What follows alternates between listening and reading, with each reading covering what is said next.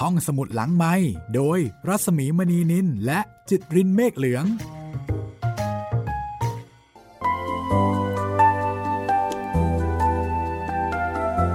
สวัสดีค่ะ ต้อนรับคุณผู้ฟังเข้าสู่ห้องสมุดหลังใหม่ เรื่องเล่าที่มาทางสื่อเสียง ให้คุณได้ฟังกันอย่างเพลิดเพลิน คุณผู้ฟังคะ คุณผู้ฟังจำได้ไหมคะ ว่าสมัยเด็กๆ ตอนที่เราเรียนประวัติศาสตร์นั้น เรามีความรู้สึกอย่างไร บางคนอาจจะชอบ แต่บางคนอาจจะเบื่อ ทั้งนี้ก็ขึ้นอยู่กับวิธีการสอนของครูอาจารย์ท่านนั้นๆนะคะ ถ้าครูสอนดีประวัติศาสตร์จะเป็นเรื่องที่น่าสนุก มีชีวิตชีวาแต่ถ้าเกิดว่าสอนโดยการท่องจำจำพอสอจำเฉพาะชื่อคน ก็อาจจะทำให้เบื่อหรือไม่ก็หลับเอาได้ง่าย ๆ ประวัติศาสตร์นั้นเป็นสิ่งที่น่าสนใจแล้วก็เป็นสิ่งสำคัญค่ะ เพราะว่าทำให้เรารู้รากเหง้าของตัวเอง คนเราจะไม่สามารถก้าวไปข้างหน้าได้อย่างมั่นคง ถ้าเราไม่รู้จักตัวเองการเรียนรู้ประวัติศาสตร์ความเป็นมาของตัวเราของรากเหง้าของประเทศชาติ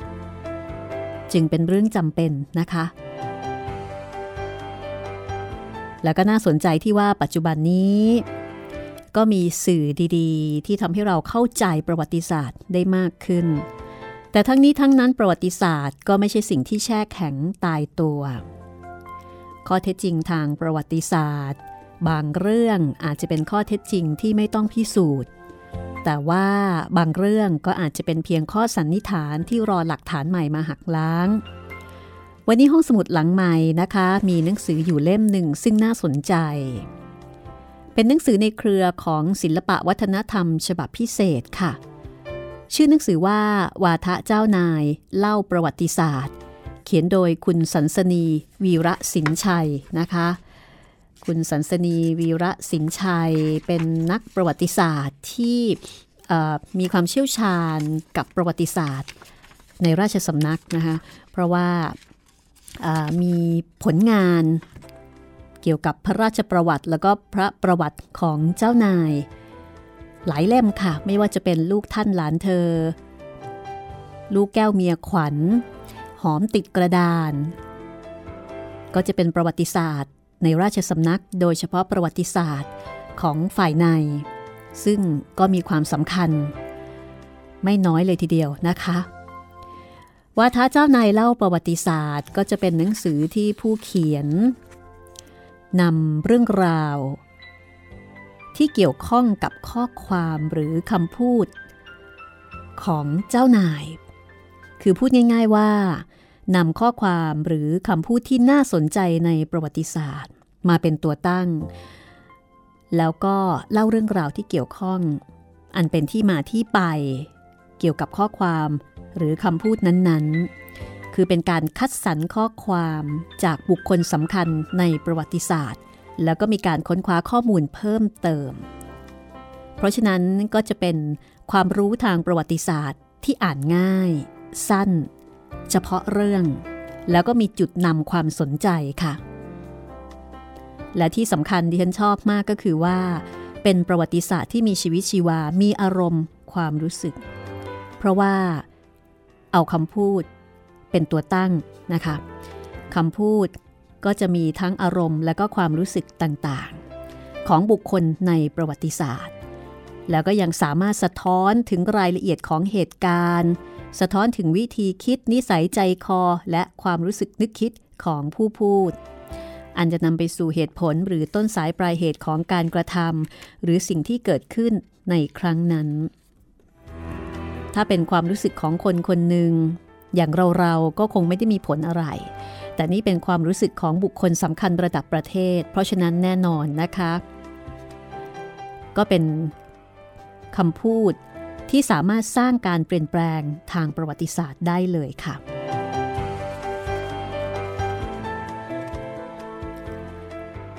คำพูดเหล่านี้ ก็มักจะเป็นคำพูดของบุคคล ในประวัติศาสตร์ หรือว่าเจ้านายในสมัยรัตนโกสินทร์เท่าที่สามารถจะบันทึกย้อนหลังไปได้ เท่าที่มีการจดบันทึกเอาไว้ ว่าคำพูดดังกล่าวนั้นเป็นคำพูดของเออเจ้านายพระองค์ใด หนังสือเล่มนี้น่าสนใจมากคือเป็นหนังสือประวัติศาสตร์ที่อ่านสนุกค่ะ ดิฉันก็จะขอยกตัวอย่าง บางช่วงบางตอนมาเล่าให้คุณได้ฟังนะคะ การเล่าเรื่องทางประวัติศาสตร์นั้นสามารถที่จะนำเสนอได้หลายรูปแบบ ไม่จะคือไม่จำเป็นว่าจะต้องเรียนอย่างน่าเบื่อเสมอไป ประวัติศาสตร์เป็นเรื่องสนุก แล้วก็น่าเรียนรู้ยังคงยืนยันนะคะ เอาละค่ะ ถ้าคุณผู้ฟังพร้อมแล้ว เราไปเริ่มเรียนรู้ประวัติศาสตร์ จากวาทะเจ้านายกันเลยนะคะสำหรับคำพูดแรก ที่จะนำเสนอในวันนี้ เป็นคำกล่าวที่ว่า นานไปใครไม่ใช่ลูกกู เข้ามาเป็นเจ้าของครอบครอง ขอผีสางเทวดาจงบันดาลอย่าให้มีความสุข คุณฟังคิดว่า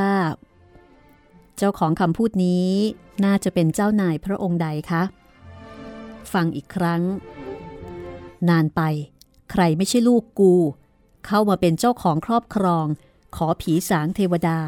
จงบันดาลอย่าให้มีความสุขคำพูดนี้ เป็นส่วนหนึ่ง ของพระดำรัส ของกรมพระราชวังบวรมหาสุรสิงหนาถซึ่งเป็นสมเด็จพระอนุชาธิราช ในพระบาทสมเด็จพระพุทธยอดฟ้าจุฬาโลกมหาราชรัชกาลที่หนึ่งผู้ก่อตั้งราชวงศ์จักรี และกรุงรัตนโกสินทร์นะคะ พระราชพระราชดำรัสเต็มๆมีอยู่ว่า ของใหญ่ของโตของกูดีๆ ของกูสร้าง ใครไม่ได้ช่วยเข้าทุนอุดหนุน กูสร้างขึ้นด้วยกำลังข้าเจ้าบ่าวนายของกูเอง นานไป ใครไม่ใช่ลูกกู เข้ามาเป็นเจ้าของครอบครอง ขอผีสางเทวดาจงบันดาลอย่าให้มีความสุข นี่คือพระราชดำรัสเต็มๆค่ะ เป็นพระราชดำออขออภัยนะคะเป็นพระดำรัสของกรมพระราชวังบวรมหาสุรสิงหนาถขณะประชวรเสด็จประทับบนเสลียงบรรทม พิงพระขเนยหรือหมอน และให้มหาดเล็ก เชิญเสด็จทอดพระเนตรรอบๆ พระราชวังบวรสถานมงคล ซึ่งพระองค์ทรงสร้างขึ้นด้วยความคิดและเรี่ยวแรงของพระองค์เอง คือทรงออกแนวความคิด ออกแบบ แล้วก็ทุ่มเทพระราชทรัพย์ ทุ่มเททรัพย์สินส่วนพระองค์นะคะ ในการก่อสร้างพระราชวัง เรามาทำความรู้จักกับพระองค์ ซึ่งเป็นเจ้าของพระดำรัสนี้กันก่อนค่ะ กรมพระราชวังบวรมหาสุรสิงหนาถเป็นพระอนุชาของรัชกาลที่หนึ่ง ซึ่งในสมัยปลายกรุงศรีอยุธยาทรงร่วมกับ สมเด็จพระเจ้าตากสินมหาราช แล้วก็พระบาทสมเด็จพระพุทธยอดฟ้าจุฬาโลกมหาราช กอบกู้เอกราชจากพมา่า แล้วก็ร่วมกันสถาปนากรุงรัตนโกสินทร์ขึ้นเป็นราชธานีแห่งใหม่ ซึ่งขณะนั้น บ้านเมืองอยู่ในภาวะยุ่งยากแล้วก็อันตราย ต้องสร้างเมืองใหม่ แล้วก็ต้องทำสงครามกับพมา่า ซึ่งพม่าก็พยายามที่จะกลับมามีอำนาจเหนือไทยอีก ก็เรียกว่าเป็นช่วงเวลาที่ยากลำบาก กรมพระราชวังบวรมหาสุรสิงหนาถในตำแหน่งพระมหาอุปราช พระองค์ ได้โปรดสถาปนาพระบวรราชวัง ในบริเวณที่เคยเป็นพระนิเวศเดิม ตั้งแต่ครั้งดำรงพระยศเป็นเจ้าพระยาสุรสีทรงสร้างพระบวรราชวังอย่างยิ่งใหญ่แล้วก็ประณีตบรรจงนะคะ หวังจะได้ทรงอยู่อย่างเป็นสุขในบ้านปลายพระชนชีพ ก็คือทรงเป็นวังหน้าสมัยก่อนก็จะมีวังหลวง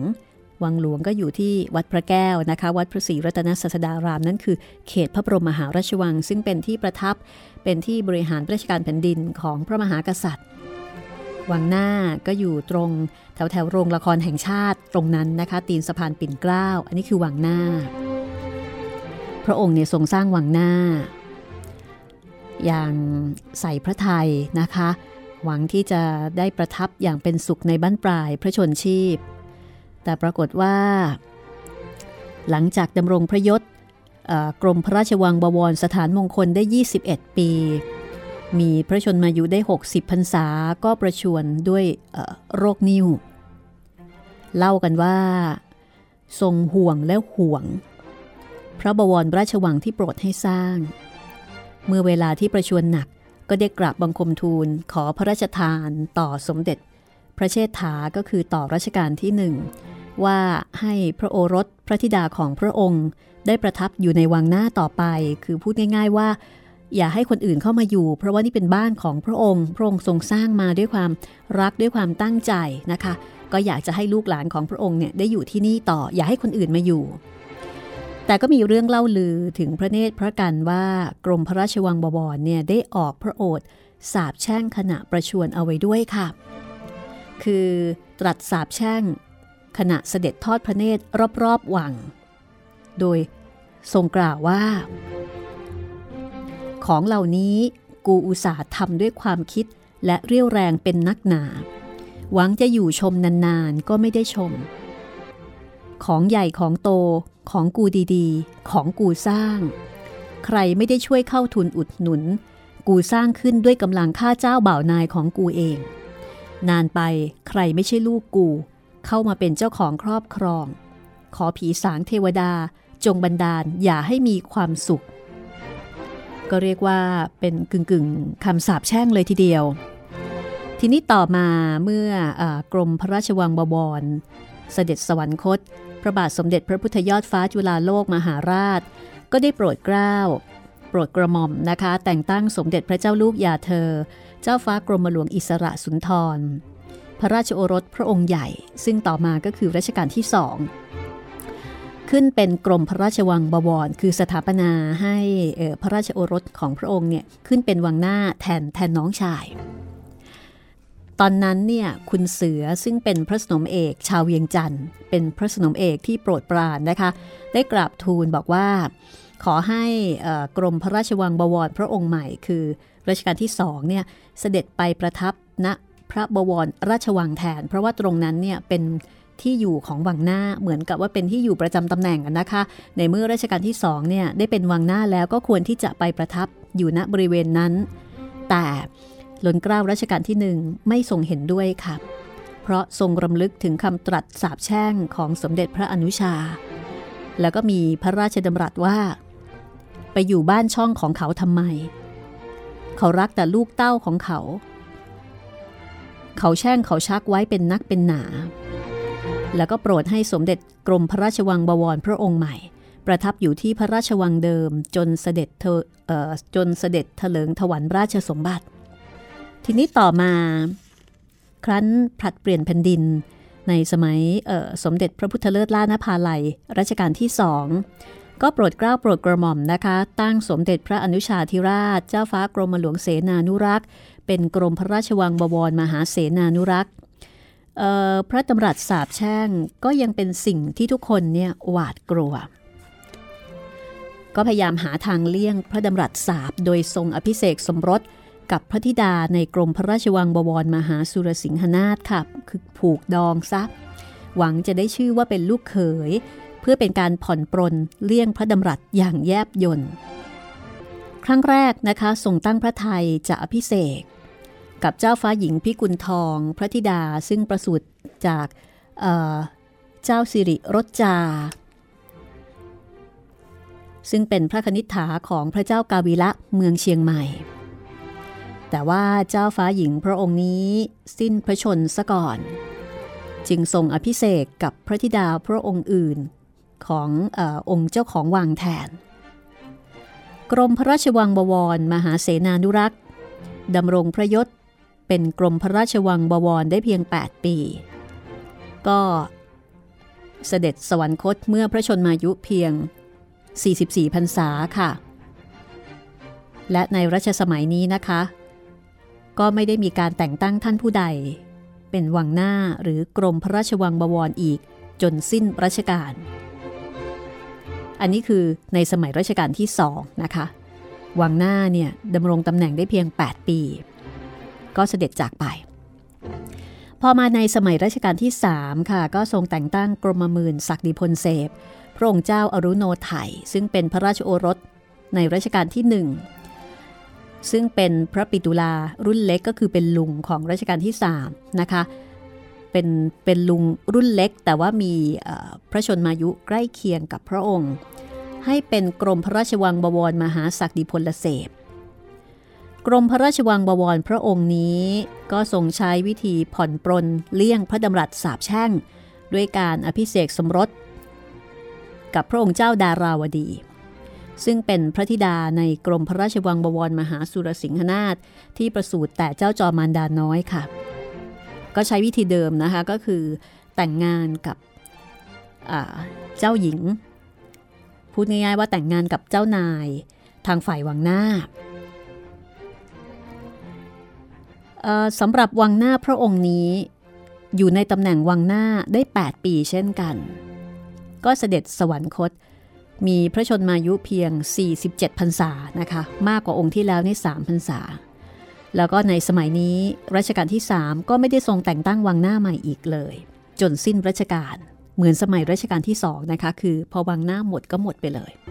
พอมาในสมัยรัชกาลที่ 4 ค่ะ ก็โปรดแต่งตั้งสมเด็จพระอนุชาธิราชเจ้าฟ้าจุฑามณีกรมขุนอิสเรศรังสรรค์นะคะดำรงตำแหน่งกรมพระราชวังบวร คือวังหน้า แต่ว่าในสมัยนี้พิเศษค่ะ สมัยนี้จำได้ใช่ไหมคะ มีพระเจ้าแผ่นดินสองพระองค์ คือโปรดให้เพิ่มพระเกียรติยศเทียบเท่าพระมหากษัตริย์ อีกพระองค์หนึ่ง เป็นพระบาทสมเด็จพระปิ่นเกล้าเจ้าอยู่หัว ซึ่งพระปิ่นเกล้าก็ทรงมีวิธีผ่อนปรนที่จะเลี่ยงพระดำรัสสาบด้วยการโปรดให้พราหมณ์ทำพิธีฝังอาถรรพ์ใหม่ ทุกป้อมทุกประตูรวม 80 หลักค่ะ ก่อนที่จะโปรดให้สร้างพระราชมนเทียนพระที่นั่ง และพระตำหนักต่างๆ ปรากฏว่าพระบาทสมเด็จพระปิ่นเกล้าเจ้าอยู่หัว ประทับณพระบวรราชวังได้ 18 ปี จึงเสด็จสวรรคต พอถึงรัชสมัยของพระบาทสมเด็จพระจุลจอมเกล้าเจ้าอยู่หัวรัชกาลที่ 5 เนื่องจากว่าพระองค์ขึ้นครองราชตั้งแต่พระชนมายุเพียง 15พรรษาเป็นยุวกษัตริย์นะคะ โดยมีสมเด็จเจ้าพระยาบรมมหาศรีสุริยวงศ์เป็นผู้สำเร็จราชการแผ่นดิน ตอนนั้นก็มีการรวบรัดแต่งตั้งพระองค์เจ้ายอดยิ่งยศ พระราชโอรสพระองค์ใหญ่ในพระบาทสมเด็จพระปิ่นเกล้าเจ้าอยู่หัวขึ้นเป็นกรมพระราชวังบวรวิชัยชาญ ก็มีเรื่องเชื่อกันว่าเป็นอาถรรพ์ของวังหน้าอีกครั้งหนึ่งค่ะ คือเกิดความขัดแย้ง ระหว่างวังหลวงกับวังหน้า ซึ่งถ้าเกิดว่าเหตุการณ์ยืดเยื้อต่อไปเนี่ยอาจจะร้ายแรง ถึงขั้นเสียเอกราชให้แก่จักรวรรดินิยมตะวันตกได้ เพราะว่าตอนนั้นฝรั่งก็เข้ามากรมพระราชวังบวรวิชัยชาญอยู่ในตำแหน่ง 15 ปีจึงที่วงคตทำให้ยิ่งตอกย้ำความเชื่อว่าตำแหน่งวังหน้านี้เนี่ยมีอาถรรพ์และอาถรรพ์นี้ก็มาจากพระดำรัสสาบแช่งของกรมพระราชวังบวรมหาสุรสิงหนาถ พระบาทสมเด็จพระจุลจอมเกล้าเจ้าอยู่หัว ทรงเกรงถึงปัญหายุ่งยากที่จะเกิดขึ้นในอนาคต ประกอบกับทรงในขณะนั้นเนี่ยก็มีอิทธิพลของทางตะวันตกเข้ามานะคะ แล้วก็พระองค์ก็ทรงเสด็จประพาสต่างประเทศ ได้เรียนรู้อารยธรรม วัฒนธรรม ของทางตะวันตก จึงมีการเปลี่ยนแปลง หลายสิ่งหลายอย่าง เพื่อนำพาประเทศไปสู่ยุคใหม่ เพื่อที่จะไม่ให้ฝรั่งมังค่าเนี่ยมาว่าเราได้ ด้วยเหตุผลหลายประการค่ะ พระองค์โปรดให้ยกเลิกตำแหน่งวังหน้า แล้วก็โปรดสถาปนาตำแหน่งรัชทายาทใหม่คือสมเด็จพระบรมโอรสาธิราช สยามสยามมกุฎราชกุมาร ก็คือสมัยรัชกาลที่ 5 ไม่มีวังหน้านะคะ ยกเลิกวังหน้าวังหลังไม่มีแล้ว แต่รัชทายาทคือสมเด็จพระบรมโอรสาธิราช สยามมกุฎราชกุมาร แล้วก็ยังใช้มาจนกระทั่งถึงปัจจุบัน เรื่องราวความเชื่อเกี่ยวกับพระดำรัสสาบแช่งที่ว่า ของใหญ่ของโตของกูดีๆ ของกูสร้าง ใครไม่ใช่ลูกกู เข้ามาเป็นเจ้าของครอบครอง ขอผีสางเทวดา จงบันดาลอย่าให้มีความสุข ก็เป็นอันเสื่อมคลายสูญสิ้นไป ตั้งแต่ครั้งนั้นสำหรับคำพูดต่อไปนะคะในช่วงหน้า อย่าถือว่าเกิดมามีบุญ ต้องถือว่าตัวเกิดมามีกรรม นี่เป็นคำพูดของเจ้านายพระองค์ใด ติดตามได้ช่วงหน้า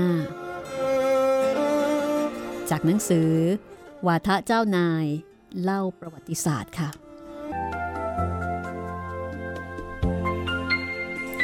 กลับเข้าสู่ช่วงที่สองนะคะ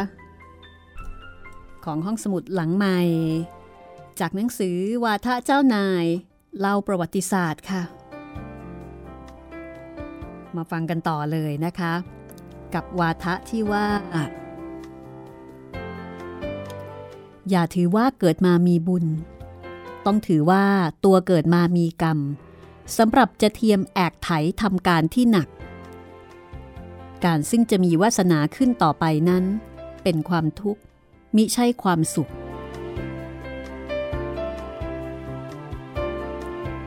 คุณฟังลองเดาดูสิคะว่า นี่เป็นคำพูดของเจ้านายพระองค์ใด ลองนึกลองคิดลองเดาในใจนะคะ แล้วเดี๋ยวฟังคำเฉลยกันเลยณบัดนี้ค่ะ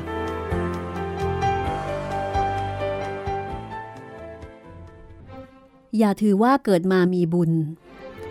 ต้องถือว่าตัวเกิดมามีกรรมสำหรับจะเทียมแอกไถทำการที่หนัก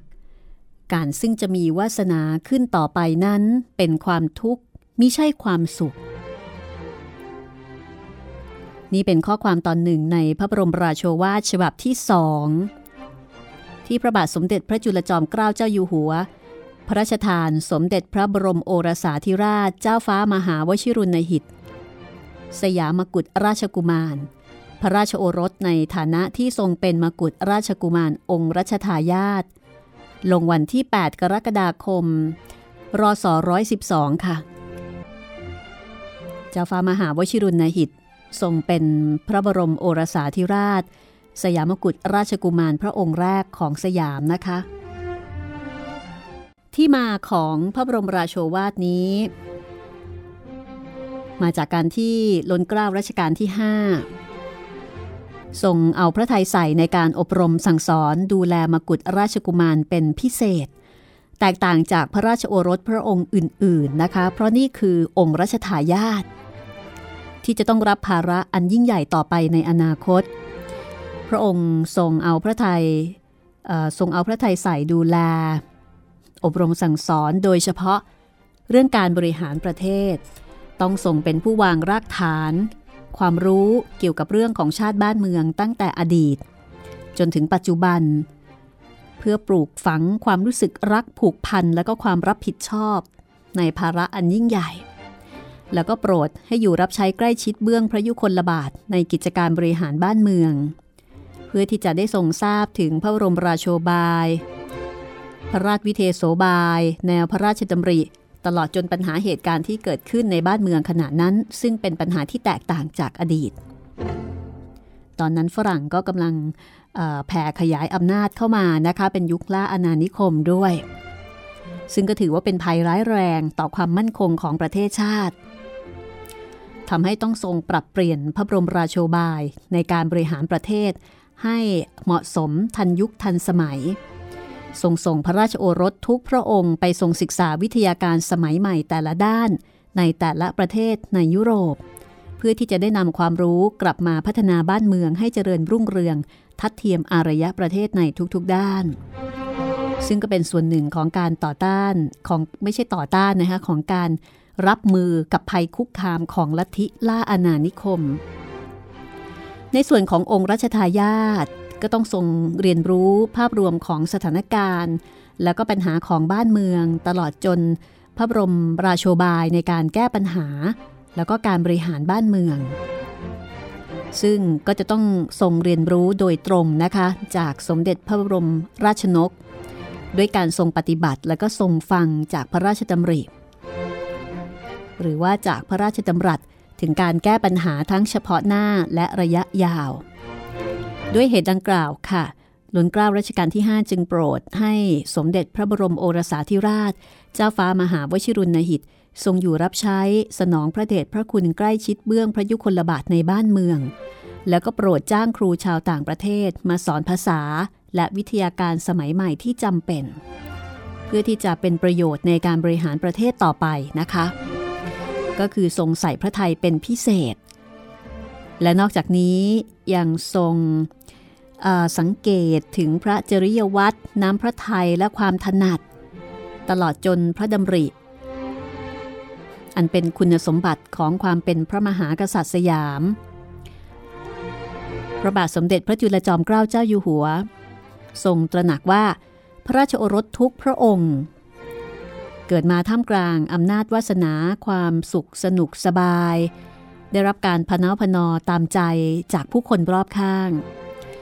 จึงมักจะมีพระอุปนิสัยเอาแต่พระไทย แล้วก็ไม่ทรงเกรงกลัวผู้ใด นอกจากสมเด็จพระบรมราชนก และพระชนนี ทีนี้เมื่อพระราชโอรสต้องเสด็จไปทรงศึกษาต่ออยังประเทศในยุโรป ห่างไกลจากพระเนตรพระกันจำเป็นต้องอยู่ในความดูแลของพระอภิบาลและเจ้าหน้าที่ในหน่วยงานที่เกี่ยวข้อง จึงต้องทรงพระราชทานพระบรมราโชวาท แนะนำห้ามปรามตลอดจนบทกำหนดโทษนะคะ เพื่อให้พระราชโอรสเนี่ยทรงปฏิบัติตามแนวทางที่วางไว้ ในส่วนของพระราชโอรสที่เป็นองค์รัชทายาทแม้ว่าจะทรงอบรมสั่งสอนออใกล้ชิดติดพระองค์ แต่ก็ยังโปรดพระราชทาน พระราชหัตถเลขา พระบรมราโชวาทที่เหมาะกับเวลาและสถานการณ์ ปรากฏหลักฐานพระราชหัตถเลขาถึงพระราชโอรสพระองค์นี้สองฉบับค่ะ ข้อความในพระบรมราโชวาทเนี่ยก็ทรงกล่าวถึงหน้าที่ความรับผิดชอบ แล้วก็การมีจิตสำนึกในฐานะ และตำแหน่งองค์รัชทายาทเรียกว่าทรงเล่าถึงความยากลำบากในการต่อสู้ของบูรพกษัตริย์ ต้นราชวงศ์จักรี ในการปราบจราจนสร้างบ้านแปลงเมืองนะคะ ในการทำสงครามกับศัตรูเพื่อรักษาชาติบ้านเมือง ให้ดำรงความเป็นเอกราช แล้วก็ต้องทำนุบำรุงบ้านเมือง ให้เจริญรุ่งเรืองแล้วก็มั่นคง โดยเฉพาะในต้นรัชสมัยของพระองค์นี้ก็มีเหตุการณ์แล้วก็ปัญหาต่างๆ เกิดขึ้นมากมาย เพราะว่าพระองค์เองก็ขึ้นครองราชตอนที่มีพระชนมายุเพียงแค่ 15พรรษา แล้วก็ต้องอยู่ภายใต้การบริหารบ้านเมืองนะคะของผู้สำเร็จราชการ แล้วก็ทรงพระประชวรอาการหนักด้วยตอนที่กำลังจะขึ้นครองราช คือเรียกว่าทรงขึ้นครองราชท่ามกลางแรงเสียดทานแล้วก็ปัญหาหน้าหนักใจนานาประกาศไม่ไม่ง่ายเลยล่ะค่ะ ก็ทรงถ่ายทอด เรื่องราวต่างๆเนี่ย ให้พระราชโอรสได้รับทราบตรงนี้ด้วยนะคะ ทรงบรรยายเหตุการณ์ครั้งนั้นเอาไว้ว่า ทั้งมีศัตรู ซึ่งมุ่งหมายอยู่โดยเปิดเผย รอบข้าง ทั้งภายในและภายนอก หมายเอาทั้งในกรุง และต่างประเทศ ทั้งโรคภัยในกายเบียดเบียนแสนสาหัส ในขณะนั้นเปรียบเหมือนคนที่ศีรษะขาดแล้ว จับเอาแต่ร่างกายขึ้นตั้งไว้ ในที่สมมุติกษัตริย์ เหลือที่จะพรรณนาถึงความทุกข์ แต่ปรากฏว่าลนเกล้ารัชกาลที่ 5 ก็ทรงสามารถแก้ปัญหาต่างๆ ได้อย่างละมุนละม่อม เป็นผลสำเร็จอย่างสมบูรณ์ค่ะ ตรงนี้ก็ต้องบอกว่าเป็นพระปรีชาสามารถจริง ๆ นะคะในสถานการณ์ที่บีบคั้นขนาดนั้น แต่ทรงสามารถแก้ปัญหาจัดการได้หมดเลย ทรงบรรยายถึงวิธีการที่ทรงใช้ปฏิบัติ เริ่มจากความพยายามในการรักษาโรคภัยไข้เจ็บให้หายขาดก่อน แล้วก็บำรุงร่างกายให้แข็งแรง ด้วยการอดกลั้นต่อความสุขทั้งปวง อย่างเช่น เรื่องการกินการบันเทิง แล้วก็มีความเมตตาเอื้อเฟื้อเผื่อแผ่ต่อผู้คนรอบข้าง แม้กระทั่งผู้ที่มุ่งร้ายต่อพระองค์การแสดงความเคารพ อ่อนน้อมต่อพระบรมวงศานุวงศ์เสนาบดีผู้ใหญ่ จนได้รับความเอ็นดูให้ความร่วมมือในกิจการต่างๆ ทรงแสดงจุดยืนและพระปรีชาสามารถในการที่จะปกป้องทำนุบำรุงบ้านเมืองบำบัดทุกบำรุงสุขรัษฎรอย่างแน่วแน่จนเป็นที่เชื่อถือแล้วก็นับถือของผู้น้อย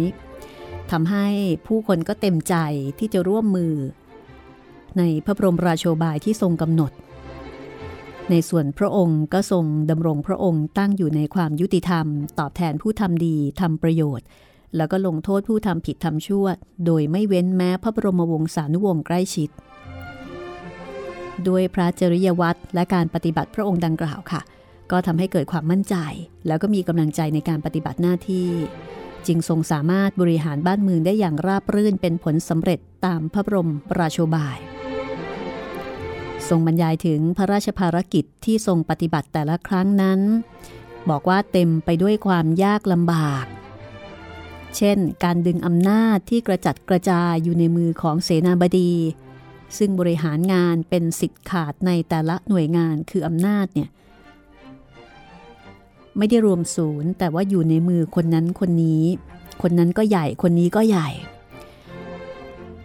ระองค์ก็ต้องต่อสู้แล้วก็อดทนกับความรู้สึก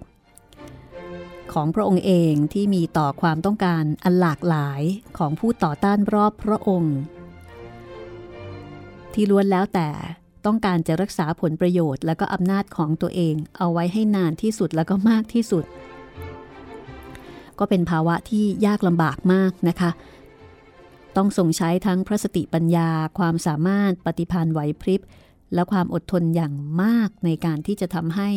ผู้เสียอำนาจ เสียผลประโยชน์เนี่ยยินยอม เห็นด้วยกับพระบรมราโชบาย ในการที่จะดึงอำนาจที่กระจัดกระจายอยู่ในมือคนโน้นคนนี้ให้มารวมอยู่ส่วนกลาง เพื่อสะดวกในการบริหารลนเกล้ารัชกาลที่ 5 ทรงบรรยายความยากลำบากในพระราชภารกิจเหล่านี้เอาไว้ว่า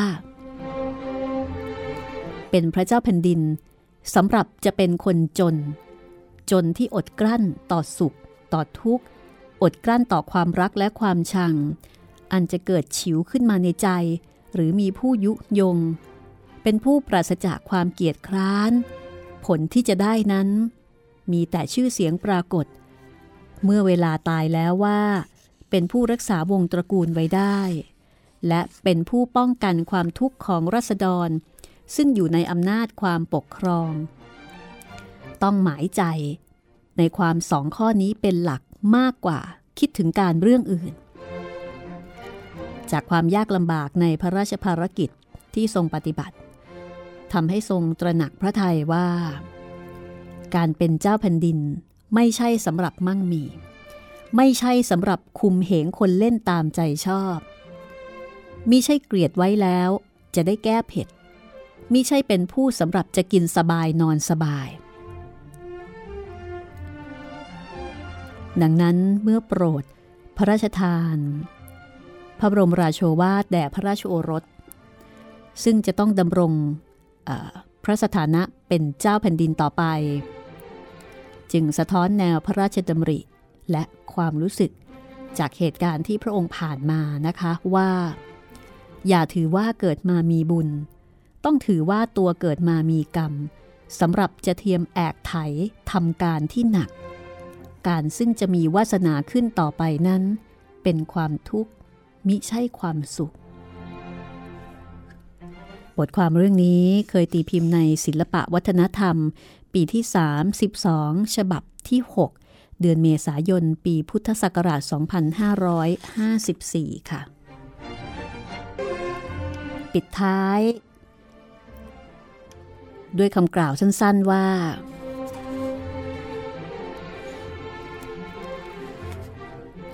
ห้ามเจ้านายมิให้เสด็จไปเมืองสุพรรณบุรี ฉันก็นึกอยากไปอยู่แล้ว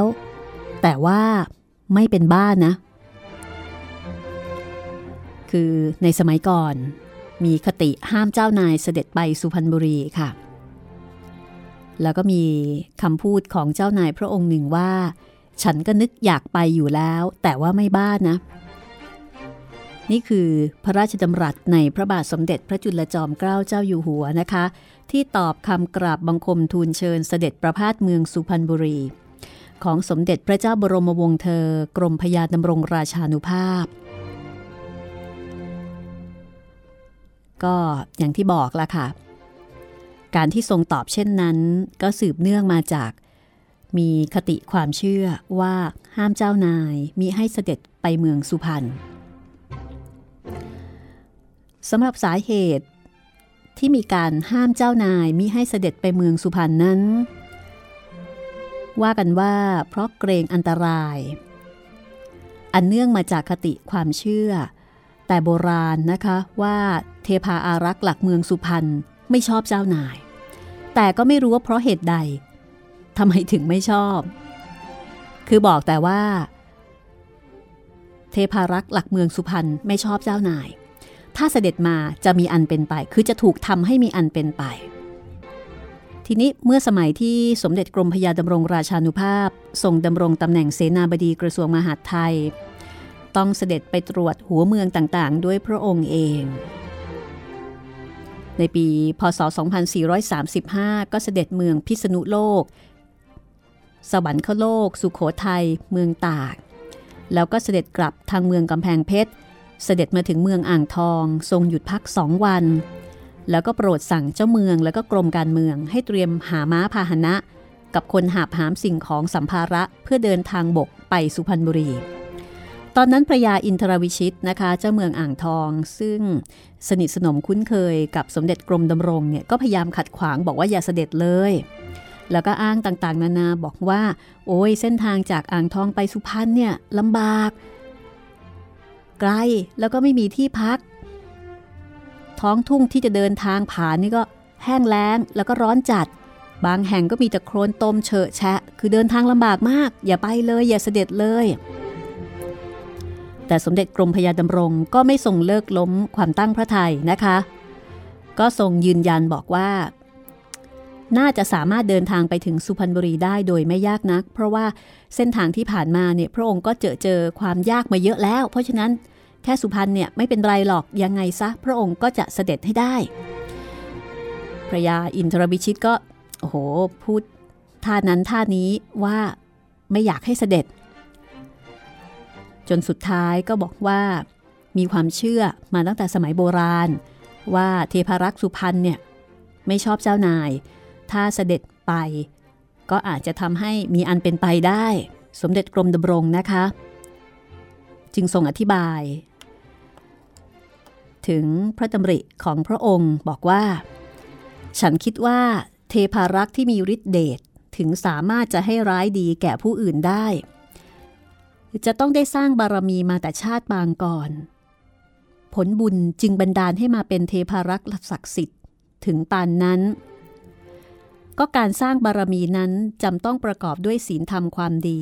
ถ้าปราศจากศีลธรรม ก็หาอาจจะเป็นเทพารักษ์ศักดิ์สิทธิ์ได้ไม่ เพราะฉะนั้นฉันเห็นว่าเทพารักษ์หลักเมืองสุพรรณบุรีคงอยู่ในศีลธรรม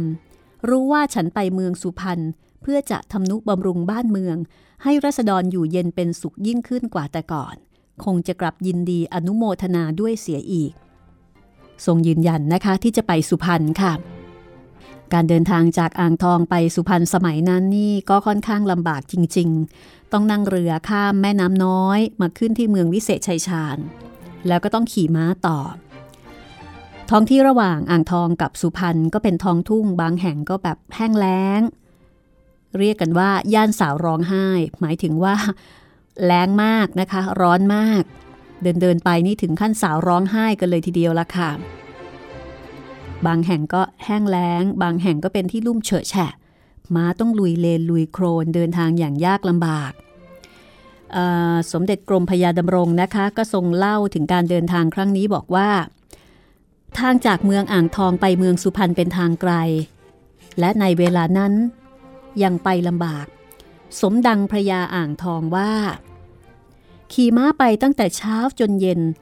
รู้สึกเพลีย ถึงออกปากถามคนขี่ม้านำทางว่าเมื่อไรจะถึงหลายหน จนจวนพรบค่ำจึงไปถึงทำเนียบที่พักณเมืองสุพรรณบุรี และที่เมืองสุพรรณบุรีนี้เองค่ะ ก็ทรงพบกับเรื่องแปลกๆสองเรื่อง เรื่องแรก คือพระยาสุนทรสงคราม เจ้าเมืองสุพรรณบุรี แล้วก็อีกเรื่องหนึ่งก็คือ เรื่องที่เมืองสุพรรณมีศาลเจ้าเป็นจำนวนมากสองเรื่องนี้ มีความสำคัญอย่างไร ติดตามได้ตอนหน้า พระยาสุนทรสงครามเจ้าเมืองสุพรรณบุรี มีเหตุอะไรที่ทำให้สมเด็จกรมพระยาดำรงราชานุภาพทรงแปลกพระทยัย แล้วก็เรื่องที่เมืองสุพรรณมีศาลเจ้าเป็นจำนวนมาก เป็นเพราะอะไร และทำไม ถึงห้ามเจ้าไม่ให้เสด็จไปสุพรรณ มีสาเหตุมาจากอะไรกันแน่นะคะ ติดตามได้ตอนต่อไป ของเรื่องวาทะเจ้านายเล่าประวัติศาสตร์ งานเขียนของคุณสันสนีวีระสินชัย หนังสือในเครือของศิลปะวัฒนธรรม ฉบับพิเศษนะคะ วันนี้หมดเวลาของการเรียนรู้ประวัติศาสตร์ อย่างมีชีวิตชีวา แล้วก็น่าสนุกนะคะ อย่างมีมิติ ทั้งข้อมูลและอารมณ์ความรู้สึกด้วย ก็น่าจะทำให้เราเข้าใจ ในประวัติศาสตร์มากยิ่งขึ้น ห้องสมุดหลังไม้โดยรัสมีมณีนินและจิตรินเมฆเหลือง